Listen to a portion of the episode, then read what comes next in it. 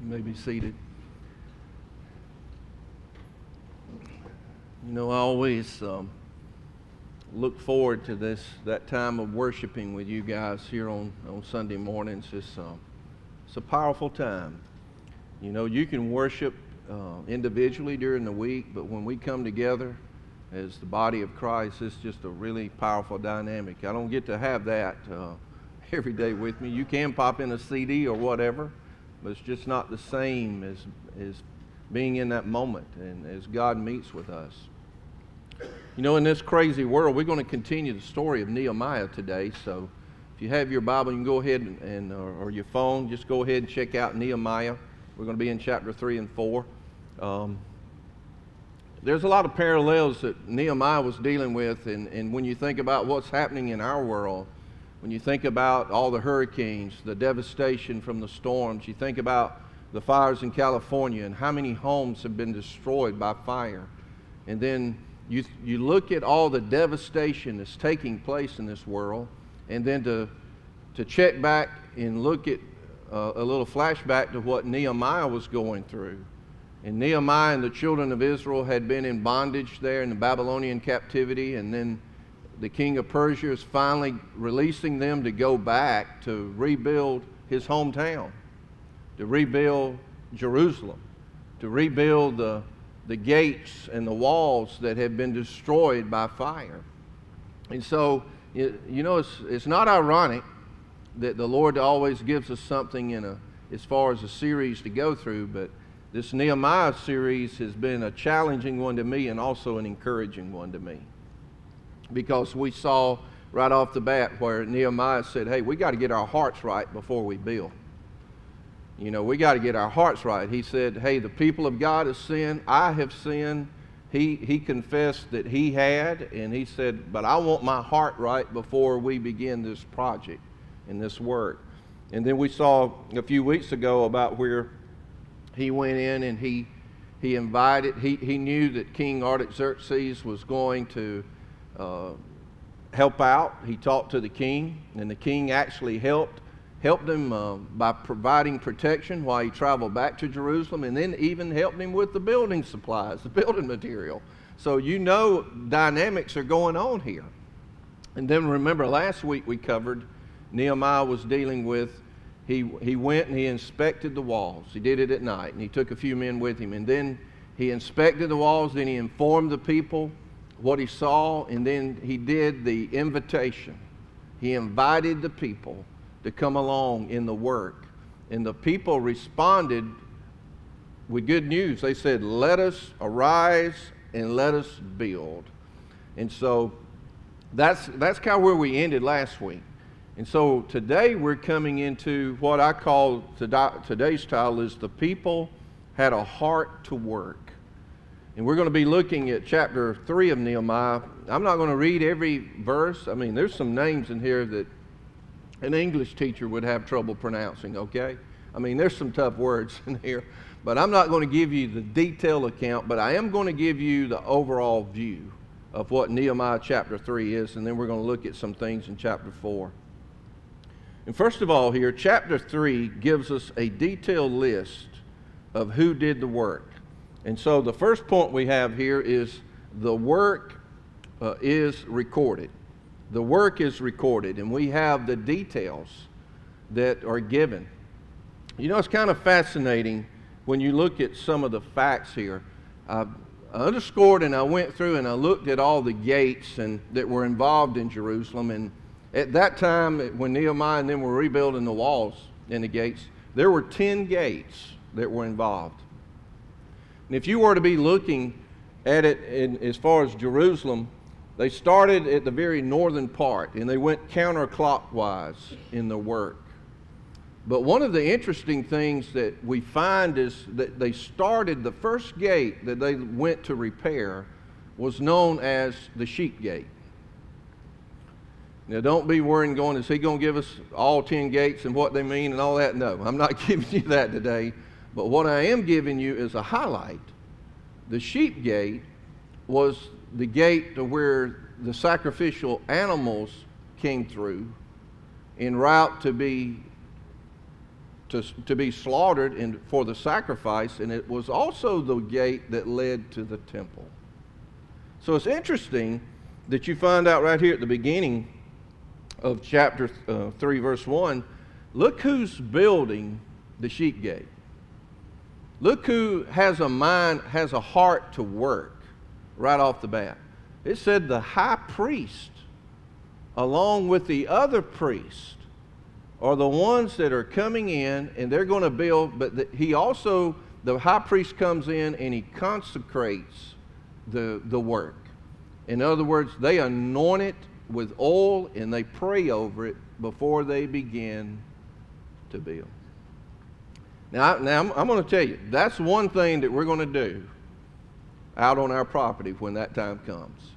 Before we put up, uh, before those buildings start to come out of the ground, we're going to anoint it with oil and we're going to consecrate it as unto the Lord. I think that's very significant that this is the first thing listed in the details because I believe it is the spiritual protection that is needed for such a work as that. They were, they were saying this is the most important. And check this out the priests were working. Now, I know some of y'all think preachers don't work.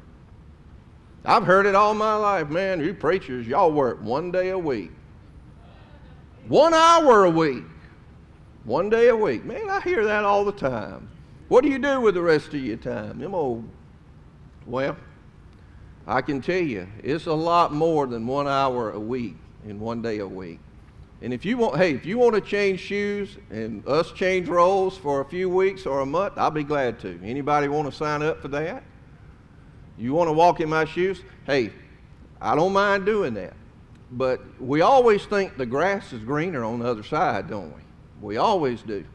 Shoot, I remember when I was, uh, I was in insurance business I was an insurance agent. I had a, a debit route where I went and collected money out of people's homes. The people down in Reynolds, Georgia loved and trusted me so much they would leave their money up in the pouch uh, with their door unlocked. And on that given day, I would walk in and I would take their money, sign my books, and I would initial that I had taken that amount of money. Can y'all believe that happened right here in Georgia? People leave their house open with cash right there. It still happens in Georgia, by the way. But it won't be happening up in probably your neighborhood, but it still happens. People trusted one another. And I remember doing that, and I remember I, I had a great route, had a great job, and I was doing well. I was, you knew you were a successful insurance person by how much golf you played that week. And you know, I was playing golf three or four times a week and making good money. And I would say, hey, I'm taking my clients out. And I was, and we would play. And here's the deal every time I was out there, I'd always see the preachers playing. And I said, well, heck, if I'm playing three days a week and I become a preacher, I'll get to play five days a week. But that wasn't the case. I found out those guys, they were just playing golf. They weren't taking the role on like they should.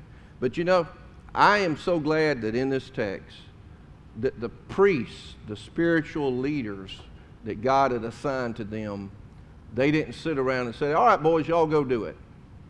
They led the way. They led the way in the work. And that was powerful that they did that. That's one thing to note. Ten gates were being prepared. The next gate that came around that was prepared was, was on the northern part of the city. Was very, it was very important for that northern part uh, to be guarded. And so that's why they started there. It was needed for protection because it was the most uh, vulnerable spot to be attacked. And so they kept going around.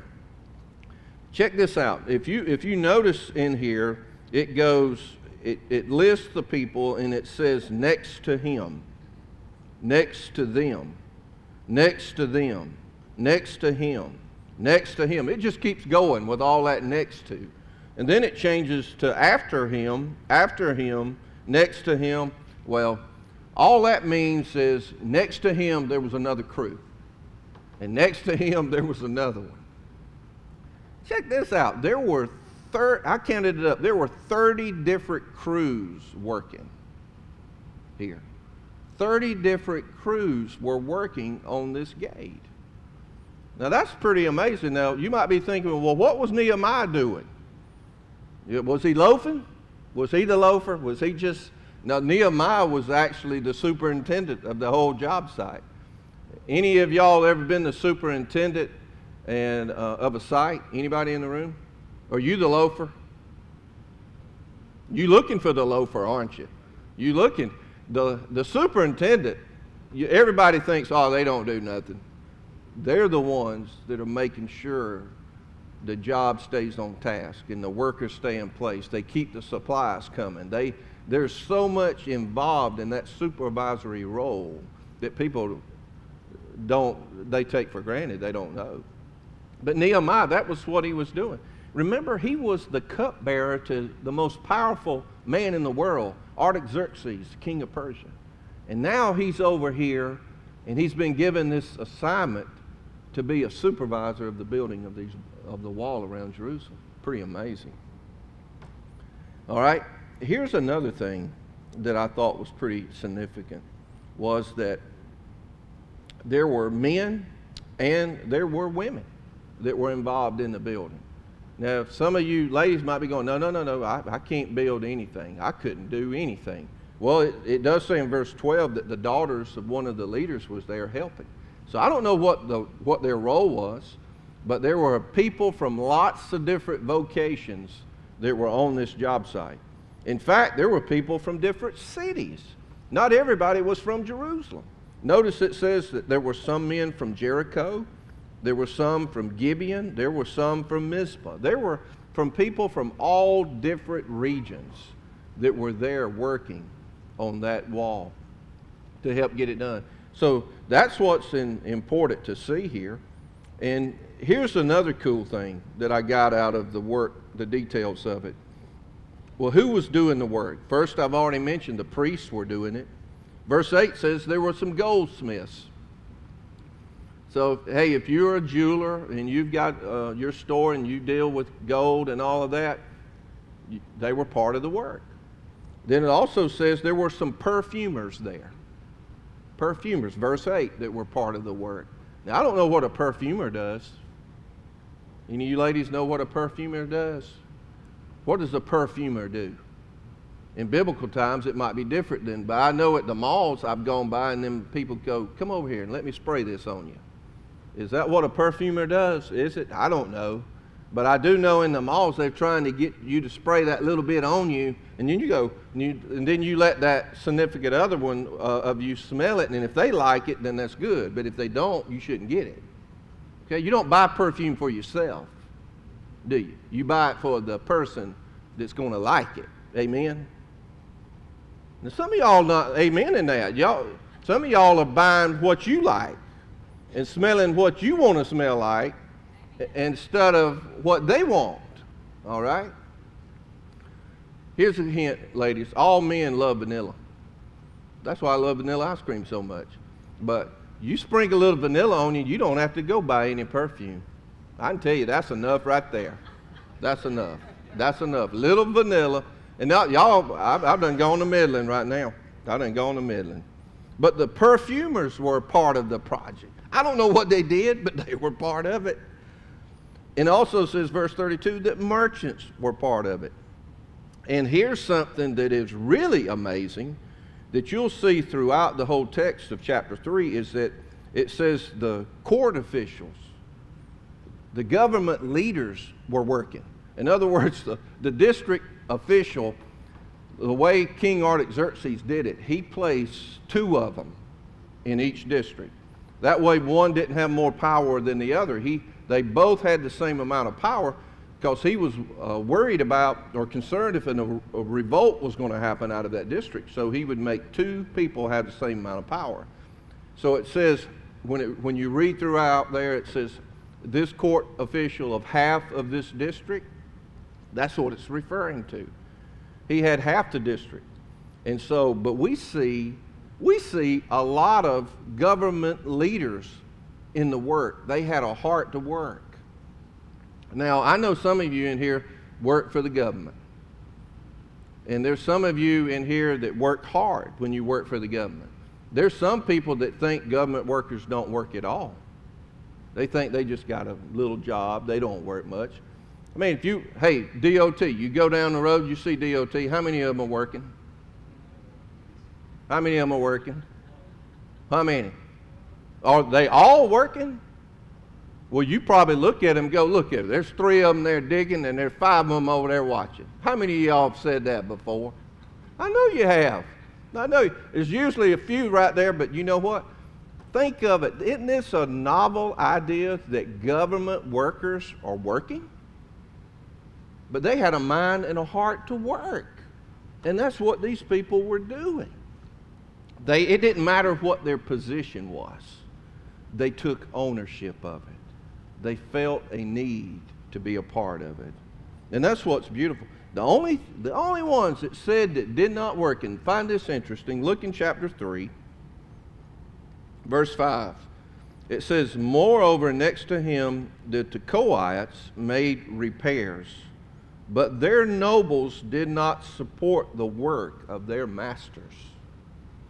The nobles were the rich, the uppity people, the highly respected, the ones, well, I won't get my hands dirty with that kind of work. They were the only ones that did not get a part of it. And in fact, later on in the book, he points them out. And, and letters are even sent saying, watch out for those people because they are not supportive of this work. They were the only ones that didn't get in on it. That's a shame that they missed out. So you get to see, and you know, um, it's just really remarkable to have this detailed account of so many different people from different families, from different cities, with different vocations, both men and women, coming together to restore Jerusalem's walls and reset its gates. And then the other thing was they were, they were an unlikely team, but they shared a common purpose. And as did, uh, each did his or her part, the work was eventually completed. So it really is amazing. And, you know, I, I, I, threw this out here last week. I said, How many of you have ever been a part of building something from the ground up and seeing it happen right before your eyes? It's an amazing thing. But, and then I asked the next question How many of you have ever been a part of seeing a church built from the ground up? And some have. There's a few that saw a church burn and then be built from the ground up. But you know what? It's an amazing thing to see how God works. And if you've never, I know that those few that were in this room that were part of Bethlehem up the road when it burnt years ago, they saw God work in powerful ways. One of them shared with me after church Sunday. They feel the same way that the Spirit of God is working here in Gratis to do the same thing through His Spirit to build something from the ground up. That's exciting, isn't it? And to think of, hey, I get to have a part. And I know you might be thinking, well, I can't do anything. Well, listen, a perfumer, a perfumer is helping on this project. All right? A priest, them preachers, they don't work, is helping on this project. Uh, who else? A government official is helping on this. When do they ever get out and do anything? Is helping on this project. So you might be thinking, oh, I, I just don't have anything to bring to the table. Guess what? You do. You do. The people had a mind, had a heart to work. Okay, that's the, that's the details. The work is recorded in the details. And then I'm going to give you the latter part of today, and we will be done and that is the work is ridiculed, it is despised. Chapter 4, verses 1 through 3. It said it came about, uh, here's that guy again, Sanballat, heard that we were rebuilding the wall. He became furious and very angry, and he mocked the Jews. You know, it comes back once again. I mean, why, why is this Sanballat? Who is this guy? Why does he have the right to even be upset? He's not a Jew. This isn't his hometown. He's from a different area. But he can't stand it that something is happening and it's nearby his area. and he's, a, he's despising him. He became furious and he was very angry. He mocked the Jews. And he spoke in the presence of his brothers and the, notice this, the wealthy men of Samaria. And he said, What are these feeble Jews doing? Are they going to restore it for themselves? Can they offer sacrifices? Can they finish in a day? Can they revive the stones from the dusty rubble, even the burned ones? And that was Sanballat's thing to where he ridiculed. Who are these feeble Jews? What do they think they're doing? Can they build this? Can they can look at what's out there trying to build this? Can they do this in a day? May I say to you, this is none of Sanballat's business. It's none of his business what they're doing, is it? But he's trying to make it his business. This is a boundary issue right here, by the way. Has there ever been anybody try to get in your business that had no right to be in your business? Hmm. So you're going to preaching now now. You're going to preaching. Anybody ever try to get in your business didn't have no right to be in your business? Boy, I heard it all last week. Somebody coming in saying, so and so said so and so to me. I said, that's a boundary issue. That's a boundary issue. That's their stuff. You got your stuff. Don't let them bring their junk over into your stuff. Amen? Amen? Amen, y'all. know your boundary stuff. I was down visiting my mom and dad, and you know, whenever you go to visit your family, they always cross the boundary with you. They always do. And I've come in, and you know, I hadn't even been talking to my uncle a few minutes, and he said, Man, you gaining weight, Mike.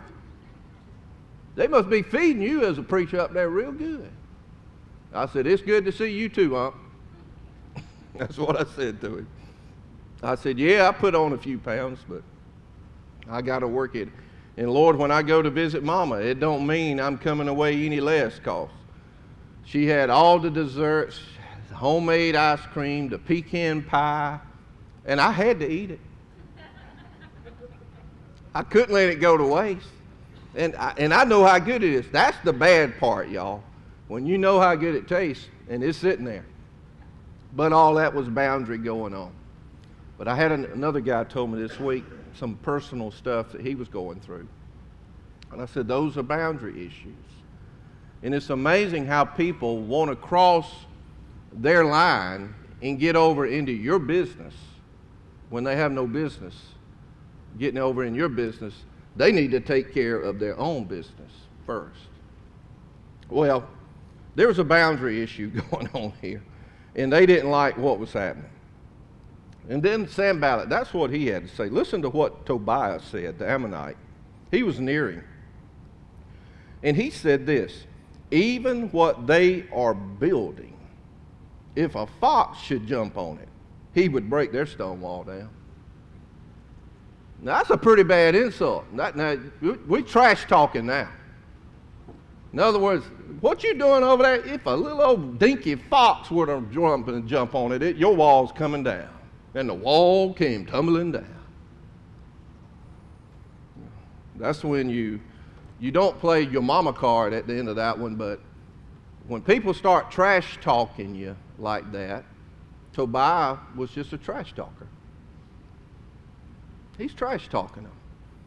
Little old fox gonna jump on your wall, even if you trying to build it, it's coming down. So can you imagine when we start to build, one day, when we start to build, if somebody comes along and says, look at that. Look at what they're doing. That don't look like a church. Look at it. Man, that's not, that's nothing. That, mm, that's their business. That's their business. Long as it's outside. Don't let it be coming from the inside. Amen. Don't let it be coming from the inside. Let it be coming from the outside. But here's the deal the people that always want to trash talk or blast you or ridicule you or despise you, they're not in there wanting to do the work. They're not in there wanting to help. They're not wanting to help the situation. So that's what old Tobiah did, the trash talker. He said if a fox should jump on it, it'd break it down. So how would you feel if, uh, if you're working on your project, you're working on rebuilding your place you love, your hometown, and you hear this kind of language coming at you? How would that make you feel? Would you be ready to fight? Or would you be ready to just say, you know what? I'm going to put that aside. I'm going to keep my hands to the work. That's what happens here. Now, Nehemiah, after hearing this, and he saw what they were doing to the people and discouraging, and, and he uses the word demoralized. Notice here, verse 4. Nehemiah gets serious. And I'm going to tell you, you would not want Nehemiah praying against you. This is a guy that knows the Lord. He's, he's known as a man that walks with the Lord. He's not a prophet, he's not a priest. He, is a, he was a cupbearer to a king who is a faithful man of God to do what God's asked him to do. But when he prays, God's listening. So he begins to pray in verse 4. He says, Hear, O our God, how we are despised. And then he gets he says, Return their reproach on their heads and give them up for plunder in a land of captivity. And then he prayed, verse 5 Do not forgive their iniquity, and let not their sin be blotted out before you, for they have demoralized the builders. Now, that is a hard prayer right there, friend. That wasn't one of these, oh, Father, forgive them for what they're doing and trash talking about the rebuilding of the Jerusalem walls. Oh, no. Nehemiah said, God, get them. God, get them. Turn, don't forgive what they've been doing by casting up insults at your people. Turn it back on their head. Ooh, do you think, ooh, that's Nehemiah. He's bowing up, isn't he? And he's doing it in prayer. He's bowing up on them. Man. But why was he defenseless? I mean, why was he defending? Because he saw how it was demoralizing the people who had a heart and a mind to work with all these insults coming at them and all of this ridicule that was coming their way. Listen, I'm going to tell you something. If, okay, if Sean, you're out there over the building project and you're doing something over the land and watching out for it, and outsiders start coming out there trash talking your workers and your job site, how you going to feel about that? Think about it. You're going to go over there and say, all right, brother, just let's go to have a cup of coffee together and let's talk about this. Mm-mm. Nehemiah took it on. He took it on. The supervisor took it on. And he took it to God. And I'm going to tell you, I've, I've said this all along. You know, I'd rather have my wife mad at me than God mad at me. Now, you now listen to what I'm saying there. Because when my, well, if I make my wife mad and she starts praying for me, oh, I'm done. I am done. Because her prayers get answered a whole lot faster than mine do. and I know I am a dead duck with her prayers going on toward me. It's, I got to repent quick because I am going down if I don't. And some of y'all might be married to a prayer warrior like that, and you know what I'm talking about. And so I've learned, oh, I'd rather have Angie mad at me than God mad at me. And I say that knowing that I don't want either one of them mad at me. But the truth is, when certain people, like Nehemiah, begin to pray, God is listening to deal with this situation. And then it closes out here. So we built the wall, and the whole wall was joined together to half its height. Notice the last line for the people had a mind, they had a heart to work. So that's where I close today. That's the story's going to continue, but that's where we're going to wrap it up today. The people had a heart to work. The most unlikely crew that you might would ever put on a job site. Perfumers, priests, political leaders, merchants, business owners, all kinds of people. were on the site doing the work. So when our time comes, no matter who you are and no matter what gift set you feel, will you be about saying, Lord, here I am. Here I am. Because I have a heart to work to build your kingdom. Now, listen. One thing I'm talking about is a physical structure that will come up out on 3200 Pierce Smith Road. The other thing I'm talking about is a spiritual thing about building God's kingdom. Yes, God wants to use you. He wants to use you in your profession. He wants to use you daily to help build His kingdom. Because that is what it's all about. Will, the walls will eventually get built here. The buildings will eventually come. But the spiritual part, folks, is the most important part. They had a heart to work to build the kingdom. Let's pray. God, I thank you for your word. I thank you for the reminders in it that challenge us and